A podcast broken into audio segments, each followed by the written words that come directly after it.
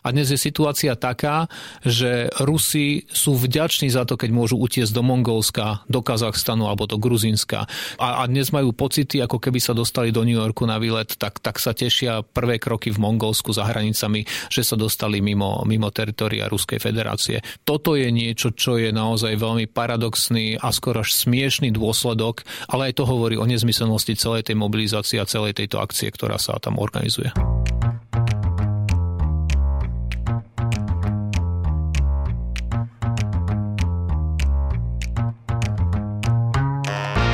Vítajte pri ďalšej epizóde podcastu Daj NATO. Moje meno je Mišo Adam a tradične tu so mnou sedí oproti veľvyslanec Slovenska pri NATO Peter Bátor. Peter, čau. Ahojte. A dnes sa budeme rozprávať e, tak ako zvyčajne o aktuálnom dianí, e, v rámci čoho sa budeme snažiť odpovedať aj na vaše otázky, opäť vďaka za ne, ale trocha nezvyčajne sa budeme baviť aj o tvojej letnej dovolenke, Peter. Áno, lebo však aj úradník musí oddychovať, tak ja som oddychoval pracovne. Áno. A keďže máme koniec septembra a obzvlášť tu v Bruseli to znamená, že už týždeň prší, tak e, nie je nič lepšie ako ohliadnúť sa za letnými slnečnými lučmi. No, aj keď na Ukrajine. Aj keď na Ukrajine. No, ale to predbiehame. Dejú sa veci, odkedy sme naposledy nahrávali podcast, e, tak skúsme si dať takú, že krátku rekapituláciu, že čo sa udialo od poslednej epizódy, kde sme sa bavili najmä o chystanej ukrajinskej protiofenzíve na juhu. No, Ukrajina nás všetkých prekvapila tým, že okrem juhu zautočila aj na ruské pozície aj na severovýchode, v Charkovskej oblasti a asi za posledné tri týždne dobila 9000 mm, km štvorcových územia, čo je viac ako celý Prešovský kraj alebo ako Žilinský a Bratislavský dokopy. To boli celkom akože dynamické týždne, teraz sa situácia troška stabilizovala, ale čo je pre nás veľmi dôležité, Ukrajina splnila tie cieľe, o ktorých sme hovorili aj naposledy. Ukázala, že je schopná podnikať rôzne typy operácií, že, je, že jej vojenská stratégia funguje, že vie bojovať moderne, že vie oslobodzovať územia a nie len sa úspešne brániť. No a nám všetkým na západe aj na Slovensku ukázala, že naša podpora má zmysel, že, že v nej treba pokračovať, respektíve ju navýšiť. Naopak Rusko, to sa ocitlo v celkom zlej tej situácii stratilo iniciatívu vo vojne, čo znamená, že kým doteraz Rusko určovalo, kde sa bude bojovať, tak dnes je to, dnes je to Ukrajina a Rusko bolo nutené nejako reagovať. No a reagovalo tak, ako sme videli minulý týždeň v prejave prezidenta Putina, ktorý vyhlásil mobilizáciu, ohlásil konanie tzv. referent na okupovaných územiach a trošku sa aj povyhrážal použitím jadrových zbraní. Týmto všetkým sa ten konflikt posúva do, do celkom novej roviny, tak poďme sa skúsiť Peter, pozrieť na to, že čo nám z toho vyplýva a aké sú ďalšie scenáre vývoja konfliktu, na čo sa nás aj, aj ľudia pýtajú na Instagrame. Neviem, zabudol som na niečo, čo sa udialo za tie posledné týždne? No, zabudol si na to, že včera Národná rada Slovenskej republiky e, vyslovila súhlas s ratifikáciou prístupových protokolov Fínska a Švedska, čo znamená, že dnes, možno zajtra, najneskôr ich prezidentka ratifikuje a potom tieto ratifikačné listiny budú uložené u depozitára. To znamená, že vlastne po nás zostáva ešte Turecko a Maďarsko. Ak tieto dva štáty ratifikujú prístupové protokoly, tak v NATO nás nebude 30, ale 32. A tu treba povedať, že to je tiež dôsledok rozhodnutí Ruska, rozhodnutí prezidenta Putina zautočiť na Ukrajinu a ukázať, že a Rusko nerešpektuje princípy medzinárodného práva, územnú celistvosť a tak ďalej. A tak aj také krajiny tradične neutrálne ako Fínsko a Švédsko sa rozhodli vstúpiť do NATO. No dobrá správa ešte je samozrejme, že z tých 143 prítomných poslancov v Národnej rade 126 hlasovalo za to znamená, že to nebola len dnešná koalícia, ale veľmi veľká časť opozície a to je tiež dobrý, a dobrý signál zo Slovenska, že aj napriek tomu, že, že môžeme mať politickú krízu a rôzne problémy v našom parlamente, sú otázky, ako sú otázky našej bezpečnosti, ktoré naozaj majú absolútne širokú podporu a až až, na tých, u ktorých by sme boli veľmi šokovaní, keby hlasovali inak naozaj všetci hlasovali za. A to je dobrá správa aj pre Slovensko. A tu treba povedať, že to si všímajú samozrejme aj naši medzinárodní partnery. Nielen to, že sme schválili, aj, ale aj akým spôsobom sme to schválili. A keď si myslíte, že sa nás na to nepýtajú, tak, tak sa nás pýtaj. Pýtajú. Aj keď vy sa nepýtate, či sa nás pýtajú, ale na, oni sa pýtajú a my im odpovedáme. A už sme im konečne mohli odpovedať, že dobre bude. Skúsme sa teda pozrieť na jednu z tých dôležitých vecí z aktuálneho vývoja a to je vyhlásenie mobilizácie. Prezident Putin vo svojom prejave k národu 21. septembra vyhlásil tzv. čiastočnú mobilizáciu, to si môžeme ešte povedať neskôr, že či je čiastočná alebo nie, a v rámci ktorej by mali byť do armády povolaní tzv. rezervisti, e, teda ľudia s predošlými vojenskými skúsenosťami. Minister obrany Šojgu neskôr spresnil, že by malo ísť približne o 300 tisíc e, ľudí. No a obidvaja sa popri tom ešte e, snažili hodiť vinu za tento krok na západ a na to, ktoré vraj Rusku neumožňuje na Ukrajine dosiahnuť svoje ciele. No. Ale tak skúsme sa pozrieť na širšie nejaké politické súvislosti tohto celého, že čo to znamená pre nás, čo to znamená pre Ukrajinu, čo nám to hovorí o tom, ako asi bude ten konflikt prebiehať. Tak čo by si povedal, Peter, má tá mobilizácia podľa teba potenciálne ak zásadne zmeniť priebeh vojny? Dá sa to rozdeliť na na krátkodobé a dlhodobé efekty tejto mobilizácie. Z krátkodobého hľadiska môžeme s veľkou dávkou určitosti povedať, že nie. Prečo? Poprvé, tých ľudí treba nejak pozbierať, niečo im treba dať do ruky, treba ich naučiť, čo s tým robiť, lebo ono je síce pravda, že by to mali byť rezervisti, ale ukazuje sa, že tí rezervisti nie sú len rezervisti, ale v zásade je to možno aj ľudia, ktorí protestujú na uliciach. Sú to aj ľudia, ktorí zo zdravotných dôvodov neboli schopní slúžiť v armáde. Sú to ľudia, ktorí naozaj, že, že nie sú schopní slúžiť poriadne a naozaj nie sú v týchto zoznamoch, len jednoducho niekedy boli v zlom čase na zlom mieste. Ale aj tí ľudia, ktorí, ktorí majú za sebou nejaký základný vojenský výcvik, to je ako keby sme na Slovensku povedali, že teraz pôjdu slúžiť aj tí, ktorí mali, ktorí absolvovali ešte povinnú vojenskú základnú službu niekedy v 90. alebo 80. rokoch. Čo ty si nebol, ako sme už uh, stihli áno, povedať áno. v prvom dieli tohto podcastu? Pretože ja bojujem perom a, a zakladačmi. A, takže... Uh, tak, zbran spinka. Presne tak. A, takže toto sú ľudia, ktorí, ktorí mnohí naozaj, že sú už vôbec nič nepamätajú z toho, čo robili.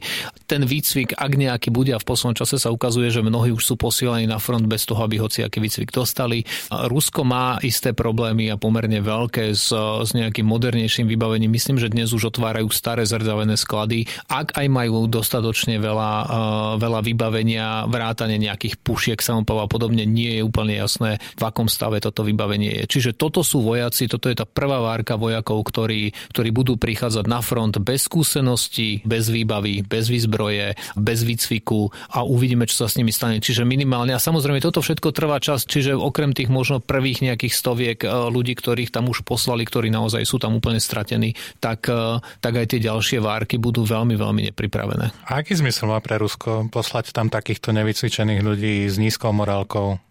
Čo no, sú to, sú to, jednak sú to počty. Treba doplniť naozaj tie počty vojakov, o ktoré oni prišli. Ukázalo sa hlavne pri tej protiofenzíve Ukrajiny na severe, že jeden z faktorov bol aj veľmi malý počet tých vojakov. Tam každý, kto bol na Ukrajine, tak vie, že Ukrajina je obrovská krajina, ktorá naozaj, akože tí vojaci, ten, ten počet vojakov rozmiestnených na kilometr štvorcový naozaj nebol veľký. A v kombinácii s tým, s tým prekvapením a s tým rýchlým postupom Ukrajincov, toto bol tiež jeden z faktorov, boli tie počty. Čiže jedna z tých veci sú počty. Druhá vec samozrejme je, že, že, že treba, treba na to nejak odpovedať na, na tú protiofenzívu a toto si zjavne v Moskve vyhodnotili, že bude tá najlepšia odpoveď. A, a tá tretia vec je, že nám to ale aj hovorí, že tých vojakov naozaj pribudne veľmi veľa Tých 300 tisíc je taký, taký údaj, o ktorom sa rozpráva v médiách, o ktorom sa špekuluje, že je v tom tajnom bode 7, ktorý nebol zverejnený, ale hovorí sa aj o tom, že to vôbec nemusí byť 300 tisíc, že to kľudne môže byť 500 tisíc alebo dokonca až milión. Takže, takže toto krátkodobé hľadisko je, že nie, nezmení to, ale dnes eh, by som sa až tak veľmi neradoval z toho, že veď, veď oni sú nevycvičení, veď nemajú čím bojovať a podobne, pretože ak niekde nasuniete 300-400 eh, tisíc ľudí a čo zatiaľ sa nám síce zdá nepravdepodobne, podobné, ale nie je to vylúčené, tak na jar tá situácia môže vyzerať úplne ináč. No a pre ten dlhodobý priebeh konfliktu to potom znamená čo? To uvidíme, čo sa bude diať eh, hlavne, hlavne v zime a po zime na jar. To, čo som naznačil, že tie veľké počty tých ľudí, samozrejme tu už budú vojaci, ktorí, ktorí sa na tom fronte zorientujú, ktorí tam už nejaký čas budú, tí, ktorí prežijú samozrejme. A tým pádom je to, je to bojová sila. A dnes tá vojna je naozaj skôr taká, že je to delostrelecká vojna a je to vojna na diálku. A myslím, že som to minule spomínal, že Ukrajinci hovorili, že dnes vojak s puškou v tejto vojne zatiaľ nemá veľkú, veľkú úlohu, lebo zatiaľ lietajú rakety a strely a všetko ostatné z jednej strany na druhu, ale, ale nevylučujeme, že naozaj, veď aj tá protiofenzíva už bola o takom, že bližšom boji, alebo teda respektíve neboji, lebo jedni útočili a druhí utekali. A, ale, ale ten počet nie je malý, to znamená, že netreba ho veľmi podceňovať a netreba stále podceňovať. Možno, že a na Slovensku som cítil takú až veľkú vlnu optimizmu o tomto, že je tu protiofenzíva Ukrajina už ide o, oslobodiť všetky okupované územia. Netreba podceňovať ruskú armádu. Ruská armáda napriek tým zlým výsledkom je stále veľká, stále má dostatok výzbroje a stále má v prvom rade akože politické vedenie, ktoré je odhodlané túto vojnu viesť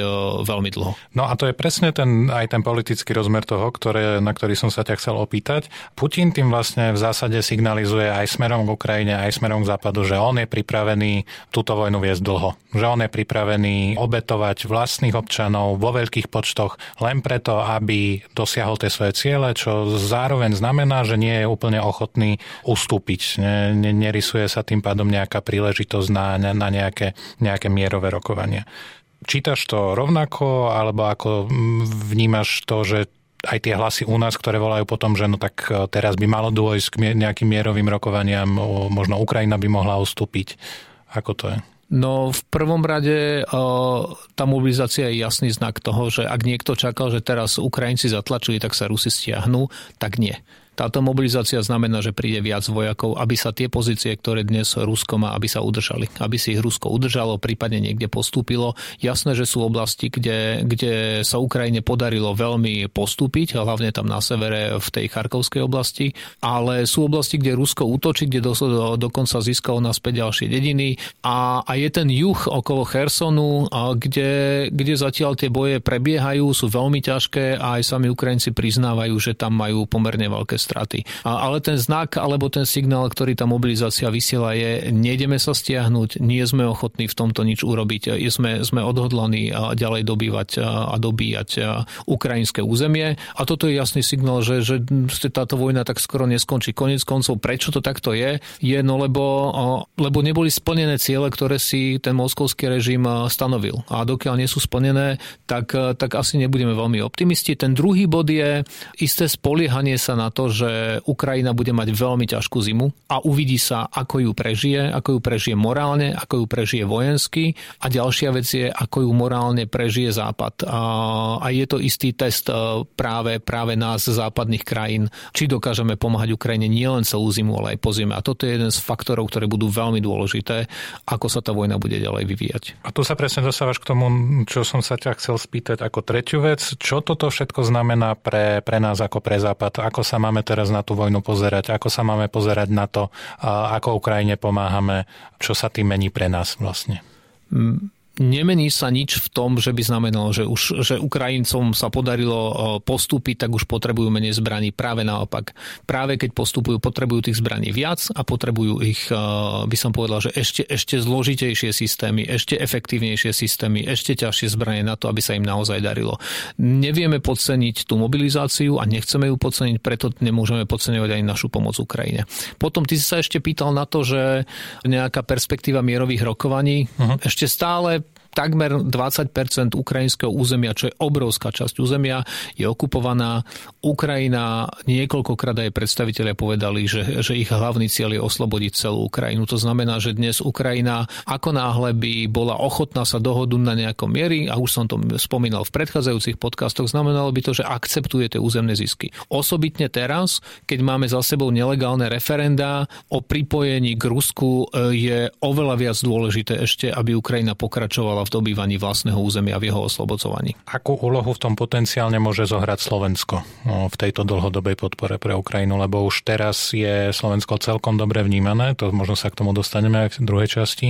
Čo, čo toto znamená pre nás ako pre Slovensko? No znamená to tak, že pokračujeme v tom, čo sme robili. Ešte stále máme, máme techniku, s ktorou vieme Ukrajine pomôcť. Samozrejme aj za predpokladu, že dostaneme pomoc a jej náhradu, lebo dnes naozaj nielen my, ale krajiny na východnom krídle sú na tom tak, že, že už nemajú skoro čo dávať a keď majú, tak už dávajú zo zásob, ktoré sú pre nich veľmi dôležité. To znamená, prvé je hľadať našich partnerov, ktorí a spojencov, ktorí nám pomôžu nahradiť to, čo by sme mohli darovať. Druhá vec, sme veľmi blízko Ukrajine, už sme to aj verejne deklarovali poďme pomôcť Ukrajine aj s výcvikom. Môžeme jej pomôcť s opravou starej techniky, môžeme Ukrajine pomôcť s výcvikom jej personálu. Musíme povedať, že tí Ukrajinci sa naozaj veľmi rýchlo učia. Veľmi rýchlo učia aj na naše systémy. Je veľký záujem o naše systémy. Naše, e, naše Zuzany sú jedným, e, jedným z najobľúbenejších systémov, pretože je stále veľmi blízko tomu, na čo boli zvyknuté ukrajinské sily. Len skús povedať, čo tie Zuzany sú, aby teraz nevzniklo nejaké nedorozumenie náhodou. To sú tomu, čo sa hovorí v angličtine howitzers, to znamená, že v našom preklade je to... Húfnica. Presne tak, Zuzana Húfnica,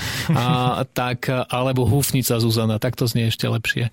Čiže sú to ako keby také raketomety, ktoré akože strelajú tie rakety na, na pomerne veľkú vzdialenosť. Sú veľmi moderné, sú to naše produkty a ešte stále pomerne blízko tomu, s čím sú Ukrajinci zvyknutí robiť. Takže... Ešte, ešte máme okrem Zuzana aj Boženy. Presne, tie zasa odminujú. Mimochodom, to je ďalšia vec, ktorú Ukrajinci veľmi potrebujú. Hovoria, že na čo teraz odminovať, že na čo je to dobré pre Ukrajincov? Jednoducho preto, že všade tam, kde Ukrajinci oslobodia svoje územie, veľká časť toho je zaminovaná. Rusmi, alebo dokonca aj nimi, ako v rámci, v rámci svojej, svojich obranných aktivít. A je dôležité, aby sa, na to, aby sa ľudia mohli vrátiť do svojich domov, treba to odminovať. Toto je jedna z vecí, ktoré sú možno podceňované, ale nesmierne dôležité pre taký ten normálny život, ktorý, ktorý Ukrajinci chcú viesť. A to treba povedať, že o toto Ukrajinci sami žiadajú, pretože je to odminované prostredie alebo odminovaná zem je predpoklad na to, aby ste ho mohli nejako obospodarovať, aby ste tam mohli vyvíjať nejakú ekonomickú aktivitu a toto je pre Ukrajinu dnes tiež extrémne dôležité vrátiť sa ako keby tam, kde to je možné do, do normálneho života a proste tú zem obospodarovať, vyrábať tam niečo, vyvíjať ekonomickú aktivitu, pretože tá, tá vojna Ukrajinu stojí neskutočné peniaze. No a ďalšia vec tu je, že okrem tej vojenskej podpory je politická. Slovensko je hlasom, ktorý hovorí o tom, že, že Ukrajina musí začať eh, svoju cestu do Európskej únie, ale aj do NATO. Nevravíme, že sa dostane dnes, alebo o 3 roky, alebo opäť, ale tu musí byť jednoznačná perspektíva. Na obidvoch sme sa dohodli aj na Európskej únii, aj na NATO. NATO sme slúbili v roku 2008 už a dnes naozaj Ukrajina ukazuje, že je schopná sa učiť rýchlo, že vie byť vojensky veľmi pripravená, ale najdôležitejšie je vyslať ten politický signál, že Ukrajina má budúcnosť v štruktúrach, kam my patríme. Dobre, super. Tak skúsme teraz prejsť k tej druhej časti, eh, na ktorú sa nás pýtate aj vy a ktorá vyplynula z eh, prejavu Putina, v ktorom ohlasil tú mobilizáciu. A to je vyhrážanie sa použitím jadrových zbraní. Putin v rámci toho prejavu vyhlásil, že eh, chce usporiadať ono to ani nemôžeme nazvať referenda, ono to je celé zinscenované divadlo, ale chce, chce usporiadať nejaké, nejaký typ hlasovania na okupovaných oblastiach, to znamená v Donecku, v Luhansku, v Chersone a v Záporižskej oblasti, o tom, aby tieto oblasti boli pripojené k Rusku treba povedať, že referendum nie je konečný cieľ. To je súčasť nejakej stratégie Ruska o tom, ako pripojiť tieto územia k svojej, k sebe a ako na tieto územia potom vzťahnuť nejaké nároky, nejakú predstavu o tom, že ich Rusko musí brániť. A práve v súvislosti s tým Putin naznačil, že ak, ak niekto zautočí na územia, ktoré Rusko považuje za svoje, tak Rusko bude pripravené brániť sa všetkými možnými spôsobmi, čo znamená v tomto prípade, že tamto ani nie je úplne že subtilne, ale úplne otvorene povedal, že aj jadrovými zbraňami. Ako Peter vníma tieto, tieto Putinové výhražky? Čo tým sleduje? No ako absolútne nezodpovedné, lebo, lebo vyhrážanie sa jadrovými zbraniami je, je nesmierne vážna vec. Aj nie, že použitie jadrové zbranie, ale vyhrážať sa nimi už je, už je niečo, čo prekračuje všetky pravidlá červené línie medze. To, ako sme si stanovili normálne mierové spoužitie medzi štátmi v Európe po druhej svetovej vojne. Čiže, čiže je to nezodpovedné. Je to vyhrážanie, ktoré samozrejme má za cieľ nás odradiť od ďalšej pomoci. Hovorí nám, že prestante Ukrajine pomáhať, lebo ak budete Ukrajine pomáhať, tak ona sa dostane aj na tie územia, ktoré my teraz vyhlásime za svoje a tým pádom vy sa budete báť, že my, my ich prídeme brániť jadrovými zbraniami. A, a toto nás má odradiť. Čiže, čiže jeden z tých cieľov našich je absolútne rezolútne tieto vyhrážky odmietnúť. A tak ako napríklad americká administratíva povedala, že v prípade, že by sa niečo takéto stalo, tak by to malo naozaj že katastrofické následky pre Rusko, bez toho, aby ich špecifikovala. A je veľmi dôležité toto, toto jasne hovoriť, že toto je prekročenie všetkých čiar, ktoré sme si nakreslili kedysi v medzinárodných vzťahoch. Takže na teraz je našou úlohou byť v tomto úplne jasný a nenechať sa vydierať, nenechať sa zastrašiť, jednoznačne vedieť povedať, kde sú, kde sú naše červené línie a v zásade dať Rusku najavo, že toto je krok, ktorý ho postaví kompletne mimo, mimo celú civilizáciu, dokonca aj mimo tie štáty, ktoré ho dnes podporujú. Tu podľa mňa je dôležité dodať jednu vec, to, že Amerika alebo ostatní e, spojenci aj tu v NATO nejakým spôsobom reagujú na tie ruské výhražky a hovoria, že čo to bude znamenať pre Rusko, ak by to použila. Tu teraz sa netreba báť, že jadrová vojna je jednoducho na spadnutie. A to je niečo, čo sa volá eskalačný manažment a je to spôsob, ako tie krajiny spolu komunikujú, ako si naznačujú, že čo si môžu navzájom dovoliť a čo nie. A v tomto treba povedať, že, že Rusi toto vedia robiť dlhodobo testujú nás, skúšajú v rámci tej eskalácie, kam až môžu zajsť. Je na nás, aby sme, aby sme jasne, tak ako si povedal, naznačili, že čo sú tie červené línie a čo sa stane, ak by, ak by niečomu takému došlo. No ale to je to, že vedia robiť a nevedia robiť, je, je veľmi závislé od nás. No, bude to funkčné, keď my budeme ustupovať, keď sa budeme lakať, keď budeme naozaj pristupovať na tú retoriku, ktorá prichádza z druhej strany. A veľakrát sa ukazuje v histórii, že najviac eskalačný dôvod je keď tá druhá strana nerobí nič. Je to tak ako po uličnej bitke. Keď sa niekto nebraní, tak tým len povzbudzuje agresora, aby si dovolil čoraz viac, lebo ten sa cíti silnejší, cíti sa povzbudený, že nemá odpor a potom si dovoluje viac. Ale poznáme veľa bitkárov na ulici, ktorí pri prvom uh, serióznom náznaku odporu sa zbalia a jednoducho utečú. A myslím, že, že Západ je ďaleko, ďaleko silnejší ako Rusko. Nehovorím len jadrovo, hovoríme všeobecne na to, aby sa nenechal zastrašovať a proste len sa nebránil, ale treba jasne povedať. Ja myslím, že toto sa nám zatiaľ pomerne dobre darí. Osobitne aj v tom, že absolútne jednoznačne ukazujeme, že, budeme, že sme Ukrajine pomáhali, pomáhame jej a budeme jej pomáhať. Mne sa páčia tie tvoje príklady zo života a väčšinou tam je nejaká poličná bitka v tom. To, to, to znie, aké by si... Nie, minule, mi, minule sa susedia byli normálne, to nebolo na ulici. Ty si si robil poznámky ako správny úradník. To je normálne len zo zahrady. Minule bolo zo zahrady na zahradu, dnes sme na ulici. Uvidíme, čo bude budúci týždeň. Tak inak taká bitka v kancelárii by tiež nebola úplne na zahodenie. No, no môžeme navrhnúť kolegom potom, keď donahrávame tento podcast. Nahrávame no, inak opäť z Bruselu a nedali sme vedieť. No, ale to nevadí, aj tak by ste nás nevideli. No dobre, e, posledná otázka k tým jadrovým zbraniam ešte. Veľa ľudí aj u nás na Slovensku hovorí, že netlačme toho Putina e, do kúta, počúvajme ho, keď sa nám vyhráža tými jadrovými zbraniami, lebo on keď bude sa cítiť v pasci, tak on pristúpi potom k tým krajným riešeniam a on ich naozaj použije. Tak čo by si povedal na takýto argument? No, že, že aké tlačenie do kúta, akože čím? Že on povie, ja teraz idem zabíjať ľudí na Ukrajinu, ja si idem zobrať celú Ukrajinu a keď vy mi poviete, že teda to nemôžem, tak som zatlačený do kúta, tak začnem akože sa vyhrážať jadrovými zbraniami. My Putina nikam netlačíme. My od neho chceme jednu jedinú vec, aby prestal ľudí na Ukrajine, aby sa odtiaľ stiahol. Toto je naša jediná požiadavka. My sa mu nevyhrážame zbraňami, my nehovoríme, že pošleme niekam vojska, my nehovoríme, že jeho mesta budú trpieť a jeho obyvateľia zomierať v strašných mukách. Toto počúvame my, nie on od nás.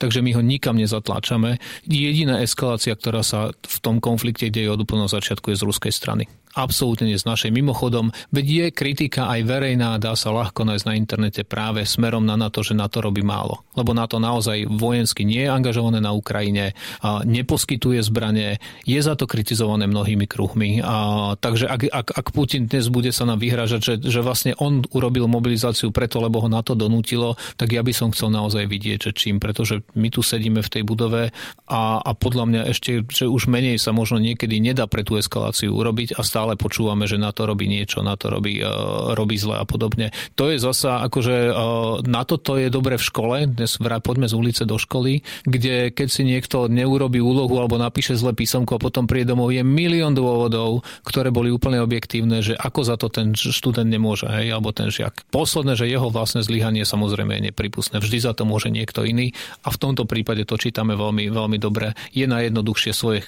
chyby a zlé plánovanie zakryť za to, že my sme ho ho nie, k niečomu takémuto dotlačili. No a poďme teraz e, k tej druhej časti, ktorú som spomínal na začiatku a to je tvoja letná dovolenka na Ukrajine. Ty sa, Peter, Ukrajine venuješ aj profesionálne dlhodobo, aj pred vojnou si ju niekoľkokrát navštívil. Myslím, že raz alebo dvakrát sme tam boli dokonca aj spolu. Tak mal si možnosť sledovať, ako sa tá krajina mení, hlavne po tom roku 2014, kedy sa Ukrajina definitívne vydala západným smerom na integračnú cestu do EÚ a do NATO. A mohol si sledovať, že akí ľudia tam žijú, čo si myslia. Tak možno skús ešte predtým, než sa pustíme do tej samotnej cesty, e, zhodnotiť, že čo sú tie najväčšie zmeny, čo si tam pozoroval za tie, za tie roky, ešte pred vypuknutím vojny? No, ja si hlavne pamätám, že na jednej z tých ciest, keď som tam bol z okolností s tebou, tak som eh, v metre pod Majdanom skočil eh, Kanovi na, na chvost a ten mi začal liesť po, nohe, po nohaviciach. Čiže to, to, to, to sa mi napríklad teraz nestalo pri tej ceste, ale k tej sa dostaneme. Čo sa zmenilo? Všetko sa zmenilo. Veď Ukrajina po 2014 napriek tomu, že jej bol ukradnutý Krym a že prebiehala vojna, aj keď veľmi latentne a viac zamrznuto na Donbase, tak žila v miery ukrajinskí ľudia neboli povolávaní, nebránili svoju vlast, e, neboli zabíjani. A tam samozrejme toto sú už neporovnateľné podmienky. Aj Kiev bolo úplne civilné mesto a potom poviem, že ako vyzerá dnes, napriek tomu, že naozaj tá situácia tam lepšia ako v hoci ktorom možno inom meste ukrajinskom. Ale to bola krajina, ktorá sa snažila mierovou cestou vyriešiť problém, ako dostať naspäť Donbass, ako zabezpečiť dobré podmienky pre svojich obyvateľov aj na týchto okupovaných územiach a naozaj bola ochotná Pamätám si jedno z prvých stretnutí prezidenta Zelenského s našou pani prezidentkou, kde hovoril, že dáva tomu rok a chce naozaj sa úprimne a otvorene rozprávať eh, s prezidentom Putinom, ako vyriešiť ten konflikt na Ukrajine, ako, ako, ako naozaj nastoliť mier. Vidíme, kam sa to posunulo. Táto návšteva bola dva roky dozadu, ak sa nemýlim, plus minus a možno trošku viac. Tri. No už, už tri. A vidíme, že dnes sa, nie že toto nepodarilo, ale je tá situácia úplne, úplne iná. Cíti to v každom meste, aj v takom, ktoré je priamo na línii kontaktu s tými ukrajinskými okupačnými silami, ale cítiť to aj v mestách, ktoré sú ďalej. Ako teda vyzerá ten Kiev dnes? Veľmi podobne ako, ako aj za mierových časov, ale sú tam samozrejme rozdiely. Dôležité budovy samozrejme sú extrémne strážené strážené, na uliciach vidno niekde zátarasy, tak aby vedeli byť kryt, taká kritická infraštruktúra ochránená. Na námestiach sú inštalované expozície zničenej ruskej techniky, vidno mnohé heslá, viac smerované na medzinárodné spoločenstvo, aby Ukrajine pomáhal. Okrem toho je tam veľa ľudí na uliciach, vidíte plné reštaurácie, ale cítiť, že tá krajina trpí nielen sociálne, ale aj ekonomicky. Jednak e, infláciou, a to nie je len dôsledku tej, by som povedal, celosvetovej inflácie, ale aj tej vojnovej, nedostatkom niektorých tovarov, ale nie, Kiev nie je mesto, kde by ste prišli a mali by ste problém niečo si kúpiť alebo sa niekde nájsť a podobne. Konec koncov, toto vlastne je prípad takmer všetkých väčších miest na Ukrajine, okrem Charkova, ktoré, e, alebo všetkých väčších miest, ktoré nie sú úplne blízko blízko frontu. Takže ten život, keby človek nikdy nebol v Kieve a príde tam dnes tak až na tých pár miest, ktoré pripomínajú vojnu, naozaj nevie, že, že v tej krajine je vojna. A pritom opak je, opak je veľmi pravdou. Ja len pripomeniem, že ty si, o tejto cest, ty si z tejto cesty spravil takú pomerne rozsiahlú reportáž, ktorú minulý týždeň zverejnil denník N. Volá sa to Volá sa to Majú viac odvahy ako Moskva tankov. No a, a super, no, to ma vlastne privádza k e, tej otázke, ktorú som ti chcel položiť. Čo si si uvedomil o Ukrajincoch, Ukrajinkách ako ľuďoch, keď si tam, keď si tam bol, že čo si myslia. Pretože ty v tom článku veľa, veľa píšeš o nejakých osobných skúsenostiach, osobných rozhovoroch tý, s týmito ľuďmi. Tak skús povedať, že čo, čo si sa o nich dozvedel. Je tam absolútne odhodlanie túto vojnu vyhrať nikto si nepripúšťa, že ju môžu prehrať alebo že by ju chceli dobrovoľne sa vzdať nejakej časti, časti územia. Tam je, tam je naozaj odhodlanie. Tam vôbec nie je o tomto pochyb a medzi ľuďmi. A je tam isté sklamanie z pomalej pomoci Ukrajiny na začiatku. Je veľká vďaka za tú pomoc, ktorú dostávajú, všetku, aj vojenskú, aj tú ďalšiu. Musím povedať, že o Slovensku sa rozpráva úplne inak. Predtým bol Slovensko taký ten bez tvári sused. Bol dobrý sused, keď trebalo ísť do EÚ, keď trebalo ísť niečo nakúpiť, dalo sa ísť cez hranice. Ani sme neškodili, ani sme nejak extrémne nepomáhli. Toto sú slova Ukrajincov dnes naozaj cítiť, že nás, že nás absolútne rešpektujú, že sú nám veľmi vďační. Dali sme im veľa vojenského materiálu, dali sme im nesmiernu podporu. Sme, sme štát, ktorý otvoril hranice pre ich, pre ich ženy a deti v prvom rade, ktoré utekali pred konfliktom v tých prvých týždňoch naozaj v 10 tisícoch. Toto všetko cítiť. Aj medzi ľuďmi, ktorí, ktorí sú ďaleko od Kieva smerom na východ, tak vedia. Keď, keď nás zastavil vojak na ceste v rámci rutinných kontrol, tak a videl, že sme zo Slovenska, tak prvé, čo povedal, bolo, že S-300. Uh-huh. Aj on vedel, že sme darovali náš, náš najlepší vtedy, najlepší dážnik proti raketám práve na Ukrajine, aby chránil ich mesta. Takže je to to odhodlanie, je to dobré meno Slovenska, je to trošku vyčerpanie samozrejme. Možno jedna z tých príhod, a tu ešte, aby som takto dlhšie rozprával, Michal mi hovoril, že nemám rozprávať monotónne a dlho, tak som sa rozhodol, že vlastne nebudem. Takže... Ja som ti povedal, že to máš niečím oživiť.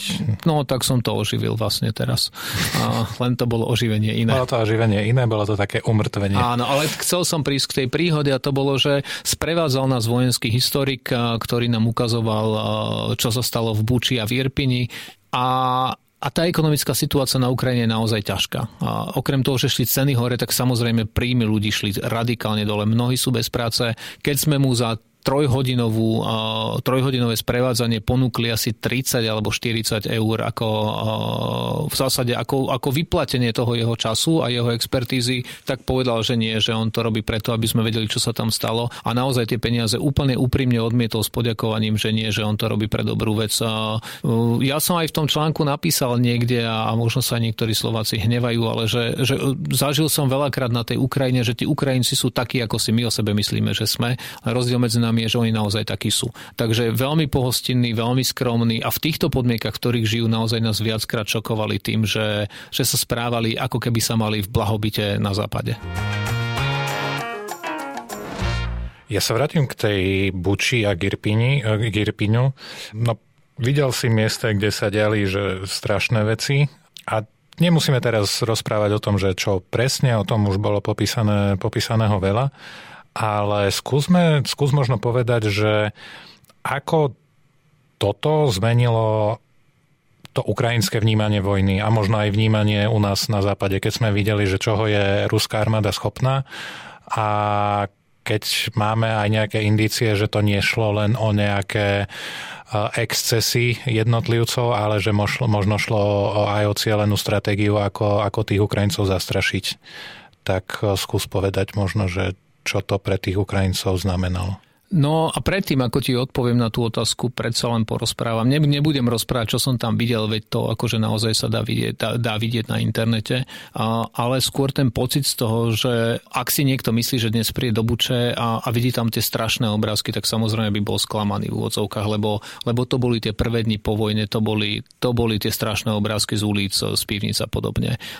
Čo je možno ešte viac také, že dopadajúce na človeka a na, tú, na, tú, na ten smut smútok, ktorý tam je, je, že vlastne stojíte v dedinke, ktorá je veľmi podobná tomu, čo máme na Slovensku, hoci kde nájdete, či na juhu, na severe, na východe Slovenska. A jediný rozdiel je, že, že zrazu vidíte dieru v ceste, vidíte totálne rozstrielaný plot, alebo, alebo vidíte len trosky domu, ktoré sú, majú jedno spoločné, všetky sú čierne alebo prederavené veľmi veľkým množstvom malej munície, ktorá potom vlastne kompletne zničí, zničí daný objekt a, a prechádzate tým mestom a sú tam veľké časti, kde nič z tohto nevidíte, potom prídete do nejakej časti, kde je to naozaj že veľmi intenzívne, vidíte celý panelák zničený. A ten najhorší pocit z toho je, keď keď vidíte veci, ktoré poznáte z domu, úplne normálne sídliska, domy a cesty, ktoré vyzerajú úplne inak. A najväčší rozdiel, a možno ani nie tak v Irpini a, a v Buči, ale napríklad v Charkove, je, že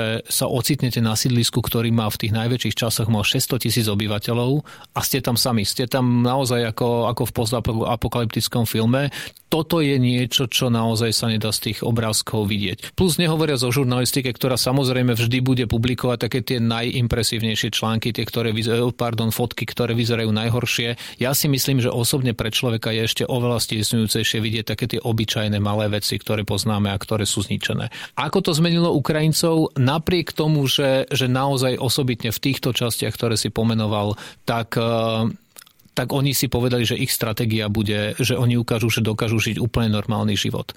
Ako keby chceli tým okupantom povedať, že môžete tu robiť, čo chcete, nám, nám ten život nezničíte. A to sú také tie malé veci, že prídete na ihrisko, kde chalani trénujú futbal, dorastenci, ja neviem, 8 na základnej škole. A v strede ihriska je, je diera, v ich šatniach je druhá diera, vedľa je vlajka, ktorá je kompletne rozstrieľaná, ale oni trénujú každý deň, chodia na ten tréning, naučili sa prihrávať si okolo tej jamy sami. Týmto ukazujú, že mohli ste nám spraviť dieru do ihriska, ale nezničiť náš tréning. Prijete do Charkova, ktorý je naozaj vyľudnený a je tam krásne veľké námestia, v strede sú obrazce s kvetov. O každý ten jeden kvet je úplne postarané, aby naozaj to urobili. A toto sú také tie malé veci, kde tí Ukrajinci, ktorí zostali na tých ťažkých miestach žiť, tak si našli tú každodennú rutinu ukázať, že my tu budeme ten život žiť a navonok to mesto bude vyzerať napriek tomu, že je každý večer rozstrelované, že, že proste my sa toho nášho života nezdáme. A myslím, že toto musí byť dosť depresívne pre tých ruských ruských vojakov, aj preto ruské vedenie vidieť, že, že snažia sa, čo vedia, ale ten život nedokážu prerušiť na tej Ukrajine. A čo z hľadiska vojenskej stratégie alebo vojensko-politickej, že čo, čo pre Ukrajinu toto znamená, keď vidia, že keď Rusko okupuje nejakú časť ich územia a že čo je na ňom schopné robiť, tak čo to, čo to znamená pre vnímanie Ukrajiny toho, že čo musí v tej vojne dosiahnuť?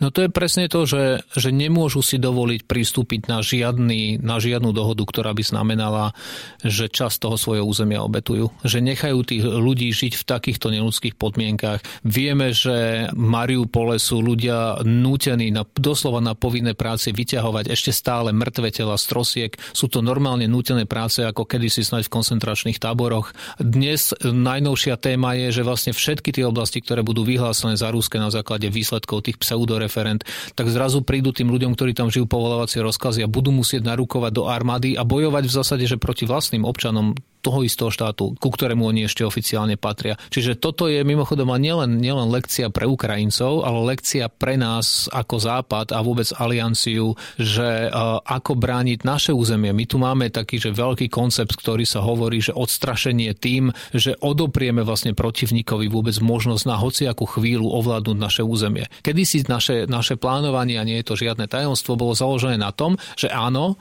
keby nás niekto napadol, sme schopní to územie na nejaký čas stratiť stratiť, ale potom ho dobiť naspäť. To znamená, že, že konečný výsledok vojny by bol, by bol minimálne nezmenený a odokázali by sme nakoniec to územie ochrániť. Lenže potom... A ono to znie, že desivo, len to treba povedať, že tá stratégia bola prispôsobená intenzite tej hrozby. Vtedy sme ne, ne, nevideli to, že by uh, nás tu malo ísť na druhý deň Rusko napadnúť alebo niekto, tak mali sme tomu prispôsobenú tú stratégiu. No, ale tá sa teraz mení práve kvôli tomu, že vidíme, že Rusko je veľmi nebezpečný. Keď vidíme, čo sa deje na tých okupovaných okupovaných územiach, tak, tak, tak hlavne tie štáty, ktoré naozaj susedia s Ruskom, hovoria, že my si nedokážeme dovoliť ani na jeden jediný deň vzdať sa nášho územia, aby bolo pod takouto správou a nechať tých našich obyvateľov byť vystavených naozaj vraždeniu, znásilňovaniu, hocičomu. A preto aj meníme koncept v NATO, ktorý už hovorí, že musíme byť schopní ubrániť to naše územie od úplne prvej sekundy možného útoku. Aj preto, a toto je hlavný dôvod, aj preto musíme posilňovať našu vojenskú prítomnosť najmä na východnej hranici aliancie,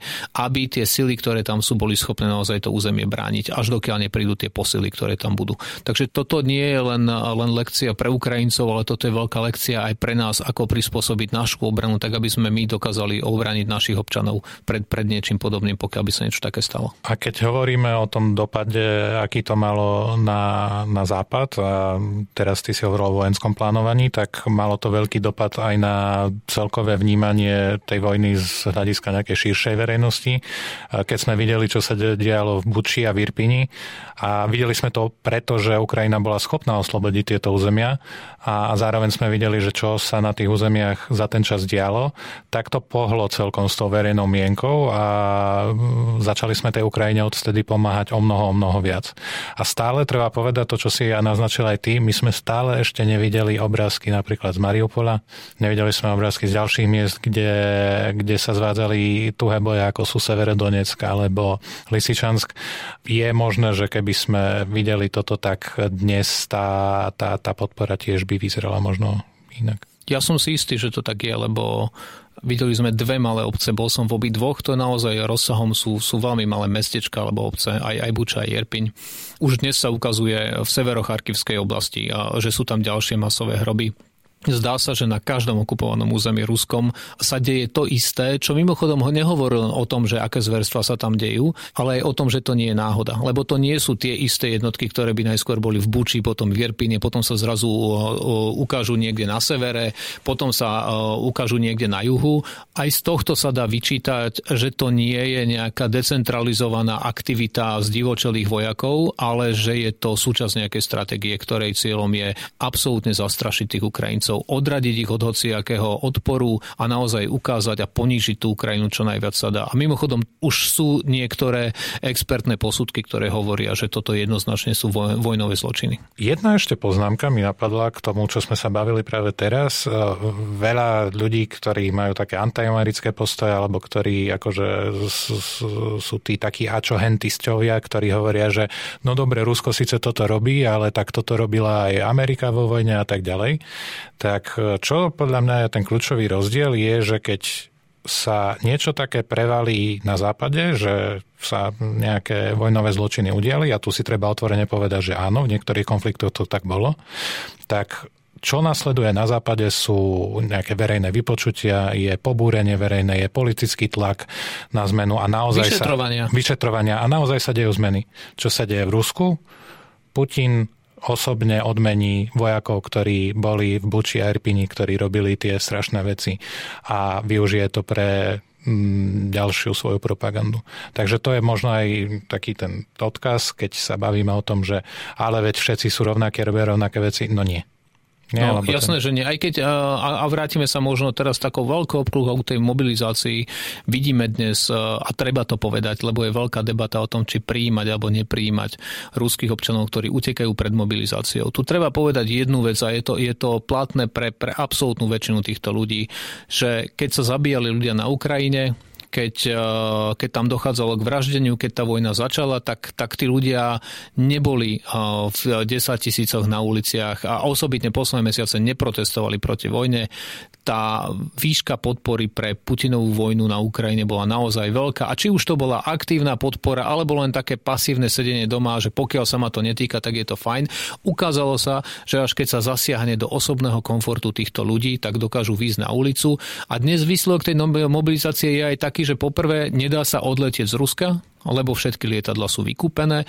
Po druhé, súkromné lietadlá stoja, že 31 tisíc dolárov, aby ste sa dostali do najbližšieho Gruzínska. Ja aj tu v NATO vlastne zaznel taký bonmot e, zo strany jedného z veľvyslancov je, že to, čo sa deje teraz, že keď ruskí občania utekajú, vlastne je úplne svetový unikát, pretože oni utekajú preto, že Rusko vedie vojnu proti niekomu inému a nie preto, že vojna je vedená proti ním. Áno, toto je tá realita, ktorú, ktorú tu dnes máme. Táto vojna má veľmi veľa paradoxov a veľmi na hlavu postavených vecí aj, aj keď sme tu len my dvaja, tak skúsme si dať na záver takúto rubriku, ktorú mávame pravidelne aj s hostiami a to sú nejaké tipy na záver na to, že čo si pozrieť, prečítať, koho sledovať e, na internete, aby sme lepšie porozumeli aj tým veciam, o ktorých sme sa bavili teraz. Tak skús dať Peter, nejaký tip, ja neviem, na knihu, na podcast, čo, čo ťa napadne. Kniha určite ma, mi jedna napadá, lebo si ju šetrím a čítam ju po častiach.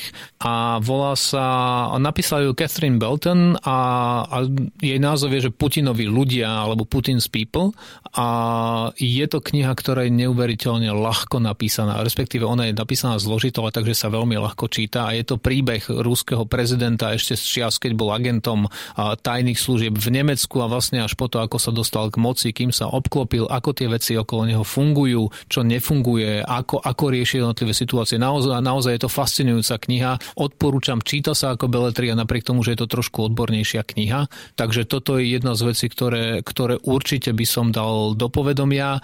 Čo sa týka podcastu, veľmi málo podcastov počúvam, preto asi nedám dobrý tip. Počúvajte nás namiesto, namiesto môjho odporúčania. Počúvajte to... určite nás. Ja môžem dať jeden tip. Je taký podcast, volá sa War on the Rocks ktorý, ak chcete nejaký situačný prehľad o tom, čo sa práve teraz deje, ale v angličtine a, a z pohľadu možno z pohľadu amerických analytikov, tak tento podcast veľmi dobre e, zhrňa aktuálne dianie. E, pravidelným hostom tam je Mike Kaufman, ktorý je jeden z najlepších analytikov vôbec na svete, čo sa týka znalosti ruskej armády, toho, ako ruská armáda vedie, vedie boje, akú má stratégiu a tak ďalej a vie veľmi dobre komentovať eh, to aktuálne dianie. Čo je na ňom veľmi sympatické je to, že veľmi veľa upozorňuje na to, že eh, ak sa aj niečo udeje na tom boisku, tak ako tie protiofenzívy, o ktorých sme hovorili a ktoré vyvolávajú veľa, eh, veľa nadšenia, on vždycky hovorí, treba byť opatrný v tých hodnoteniach, treba si počkať. Je to veľmi zložitá, komplexná vojna, kde je strašne veľa vecí závislých od, od ďalšieho vývoja. Takže... Ja možno ešte uh, seriál, ja mám rád to, že keď všetci pozerajú niečo aktuálne, ja si pozriem niečo staré, ale to som si pozrel, keď to, keď to ešte nebolo staré. Keď si chcete oddychnúť od vojny, dajte si seriál Fauda. Je to o izraelských tajných službách, ktoré operujú na palestinskom území. Je to samozrejme trošku miestami odtrhnuté od reality, ale sú tam naozaj diely, ktoré, ktoré sú veľmi blízko tomu, aká tá situácia naozaj je v regióne. Čiže je to, je to od vojny ku konfliktu, ale je to, je to úplne iný pohľad na svet, na úplne iný región. Čiže zostaňme stále pri tom skoro vojenskom aspekte, ale, ale z inej strany. Taký, to, to je taký bezpečnosť pravda, bezpečnostno-spravodajský. Hlavne to veľmi rýchlo, akože ide diel po diel. Takže, takže je to niečo, že pričom sa dá oddychnúť napriek tomu, že to nie je jednoduchý seriál. A ja k podcastu spomenul som si, nemá veľa spoločné s Ukrajinou, ale je to piatoček, eh, chronický formát, kde, kde za pár minút dostanete kompletný prehľad o tom, čo sa deje na Slovensku. Pre mňa v Bruseli je to vždy v aute, keď cestujem domov, celkom osviežujúci pohľad na to, že, eh, že mám kontakt s domovom, aj keď inak aj keď inak čo? Aj keď inak, inak pohľad. Pozerám sa inak na to. Aha, že máš iný pohľad. Presne. Ja som, lebo toto to znelo ako keď si sa zastavil v strede vety. Aj keď inak. A Michal ostal pozerať na mňa, ja na neho ukazujem, však povedz niečo, on nevedel prečo. A myslím si, že toto je dobrý záver, lebo... To si lebo... teraz zobral z úst, lebo áno, uh, myslím, že toto je jasný signál, že... Uh... Že nám došli slova a, keď, a bez slov sa podcast robí ťažko. Dobre, tak ďakujeme veľmi pekne, že ste nás počúvali aj dnes. Ak máte nejaké otázky, komentáre, pri pripomienky napíšte nám na sociálnych sieťach alebo na e-mail dajnatopodcast.gmail.com A teraz si vyskúšame, že kto to do, úplne dal až do konca. Prosím, každý, kto sa dostal až sem, napíšte nám správu, dajme tomu na môj Instagram alebo na Instagram našej stálej delegácie, že ste počuli ešte aj túto správu, aby sme videli, že či ste traja alebo štyria, ktorí sa dopočúvali až Budeme sem. si robiť čiarky a vyhodnotenie prinesieme v ďalšom dieli, kde budeme mať inak, to ešte poviem, budeme mať super zaujímavého hostia. Úplne super zaujímavého, takmer nového v našej branži, ale, ale nie úplne. Tak ďakujeme, majte sa. Pekný deň ešte.